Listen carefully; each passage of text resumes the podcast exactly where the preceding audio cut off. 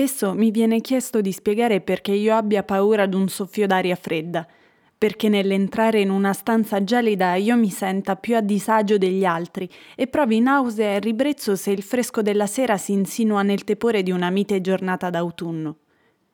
C'è chi dice che io reagisca al freddo come gli altri ai cattivi odori e lungi da me negare questa impressione. Ciò che farò piuttosto è raccontarvi l'esperienza più terrificante che io abbia mai vissuto, lasciando a voi giudicare se la cosa costituisca o meno una valida spiegazione della mia peculiarità. Vi sono temi di fortissimo interesse, ma troppo terribili per essere oggetto di narrazioni. Essere essere sepolto volto senza senza senza C'erano degli occhi gialli, c'erano degli occhi gialli dappertutto e mi fissavano, mi fissavano. A lume di lanterna. Storie del terrore.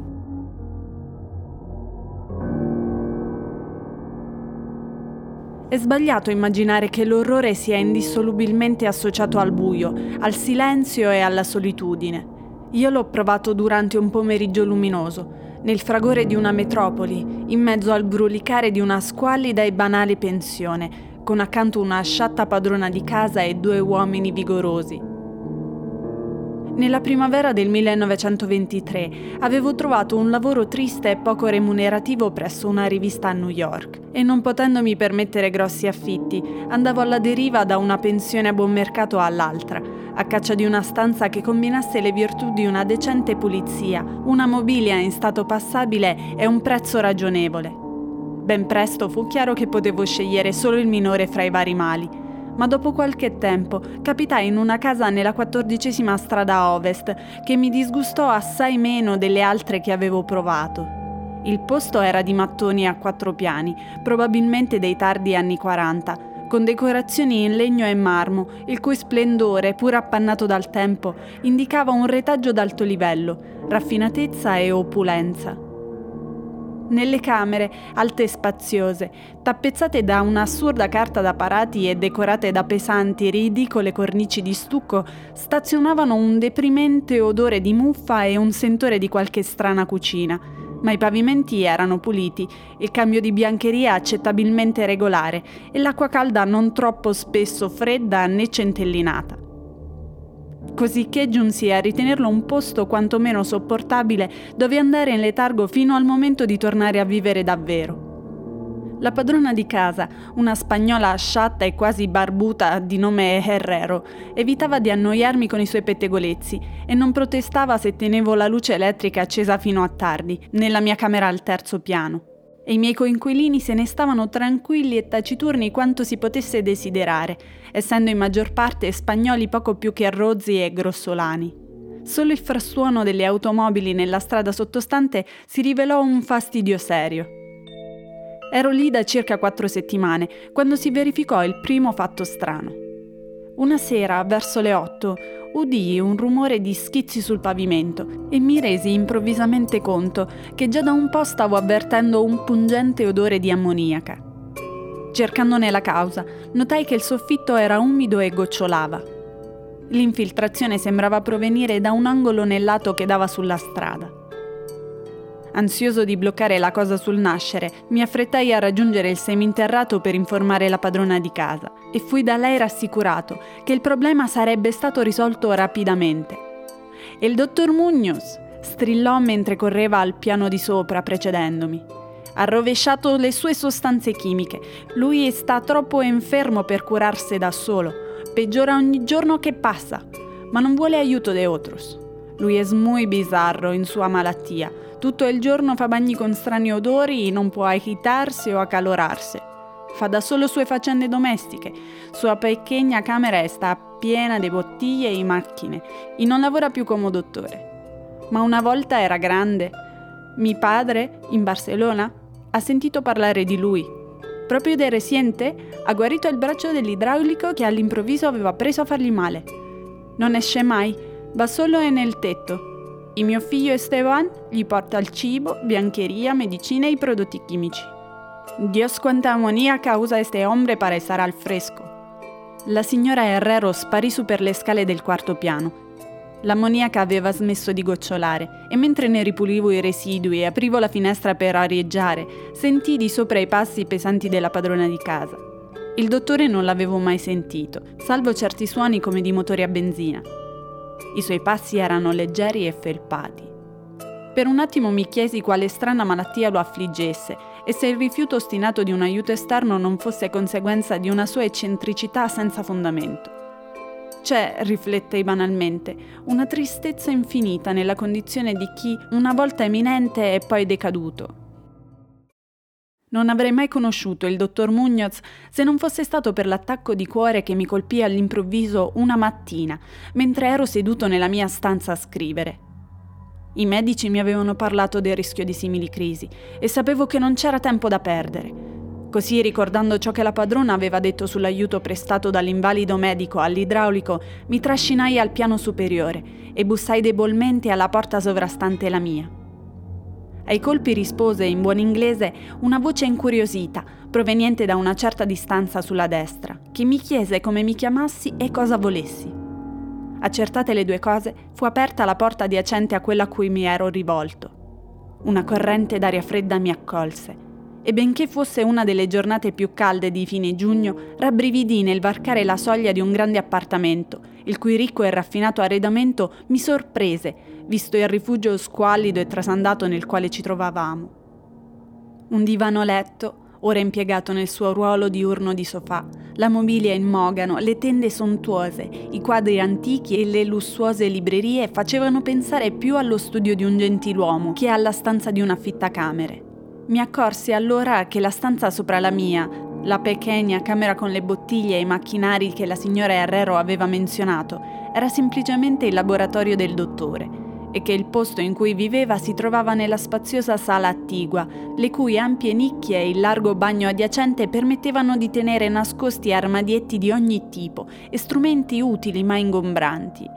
Il dottor Munoz era certamente un uomo di ottima famiglia, colto e distinto. La figura di fronte a me era bassa, ma squisitamente proporzionata, vestita in un abito alquanto formale di taglio impeccabile. Il volto aristocratico aveva un'espressione autoritaria, ma non arrogante, ed era incorniciato da una corta barba color grigio ferro, mentre un antiquato pince-nez schermava gli occhi grandi e scuri, sormontando un naso aquilino che conferiva un tocco moresco e una fisionomia altrimenti decisamente celtico-iberica. I capelli folti e ben curati, che implicavano il servizio puntuale di un barbiere, erano divisi con grazia sull'alta fronte e l'impressione complessiva indicava un'evidente intelligenza e lustri natali. Non di meno, nel vedere il dottor Munoz in quella folata d'aria fredda, provai una ripugnanza che nulla nel suo aspetto poteva giustificare. Solo il suo colorito, tendente al livido, e il tocco gelido avrebbero potuto fornire un presupposto fisico alla mia sensazione, per quanto, data la nota invalidità dell'uomo, fossero più che comprensibili. Magari fu pure quel freddo insolito a stranirmi. Era davvero anormale in una giornata così calda, ma la ripugnanza cedette il posto all'ammirazione non appena il dottore manifestò la sua estrema competenza, a dispetto della freddezza e del tremore delle sue mani, che parevano esangui. Comprese chiaramente le mie necessità alla prima occhiata e vi si dedicò con l'abilità di un luminare. Intanto mi assicurava, con voce finemente modulata, seppur stranamente roca e senza timbro, d'essere il più accanito tra i nemici giurati della morte, per contrastare e debellare la quale si era consacrato, perdendo i suoi averi e tutti i suoi amici in una vita spesa in bizzarri esperimenti. Sembrava esserci in lui qualcosa del benevolo fanatico. Mentre continuava i suoi sproloqui in tono stridulo, mi auscultava il torace e miscelava il giusto assortimento di farmaci che aveva recuperato dal piccolo laboratorio. Evidentemente trovava che la compagnia di un uomo di buona famiglia fosse una novità insolita in quell'ambiente grigio e così si lasciò andare a discorsi a cui non era abituato, sommerso dal ricordo dei suoi giorni migliori. La sua voce, sia pure strana, aveva almeno un effetto calmante. Non lo sentivo neanche prender fiato mentre le frasi fluivano con eleganza. Cercò di distrarmi dal pensiero del malore parlando delle sue teorie e dei suoi esperimenti. Ricordo con quanto tatto mi consolò riguardo al mio cuore debole, insistendo che la volontà e la consapevolezza sono più forti della stessa vita organica, tant'è che la struttura corporea, se inizialmente sana e ben conservata, può mantenere una sorta di animazione nervosa, nonostante le più serie menomazioni, difetti o perfino la mancanza di certi organi. Mi disse, semiserio, che un giorno o l'altro mi avrebbe insegnato a vivere, o almeno a conservare una sorta di esistenza cosciente, addirittura senza il cuore. Da parte sua era affetto da un complesso di malattie tale da richiedere un regime rigoroso che includeva il freddo costante. Ogni sensibile aumento della temperatura, se prolungato, avrebbe potuto risultargli fatale. La rigida temperatura del suo alloggio veniva mantenuta da un sistema frigorifero ad assorbimento di ammoniaca del cui motore a benzina avevo spesso udito le pompe dalla mia camera sottostante. Riavutomi dal mio attacco con meravigliosa rapidità, lasciai da discepolo devoto le stanze da brivido del dotato recluso. In seguito venni a trovarlo spesso, indossando un cappotto e ascoltandolo mentre raccontava di segrete ricerche e di risultati quasi spaventosi, tremando un po' quando esaminavo i libri non convenzionali e incredibilmente antichi posti sugli scaffali.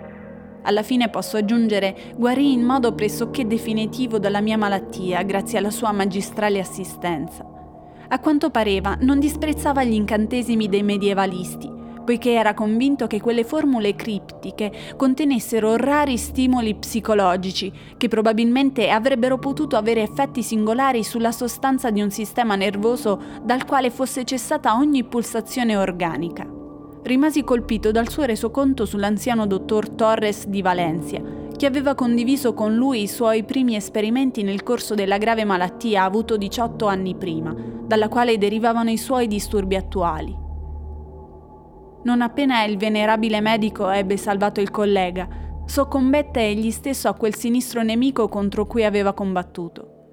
Forse i suoi sforzi erano stati eccessivi Infatti, sussurrando, il signor Munoz chiarì, anche se non in dettaglio, che i metodi usati per guarirlo erano stati davvero straordinari e avevano richiesto scenari e procedimenti non accettati tra i seguaci di Galeno più anziani e conservatori.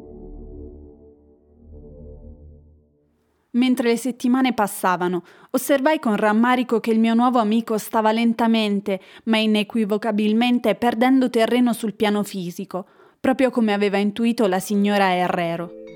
Il colorito livido si intensificava, la voce diventava più roca e indistinta, i movimenti meno coordinati e la sua mente e la sua volontà parevano meno brillanti. In questo triste cambiamento non sembrava per niente ignaro e poco a poco i suoi modi di fare e le sue conversazioni presero una piega di un umorismo macabro che fece riaffiorare in me la sottile repulsione provata inizialmente.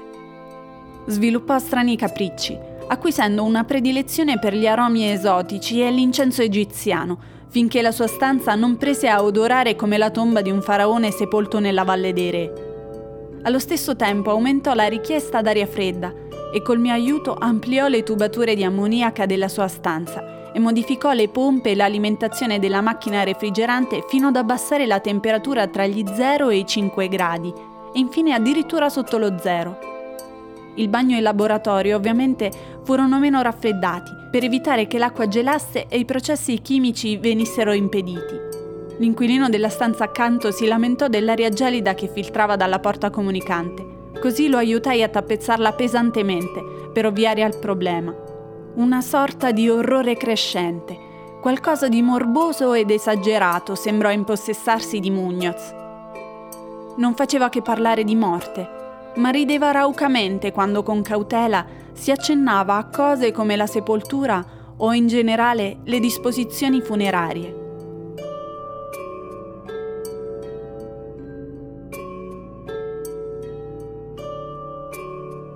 A lume di lanterna.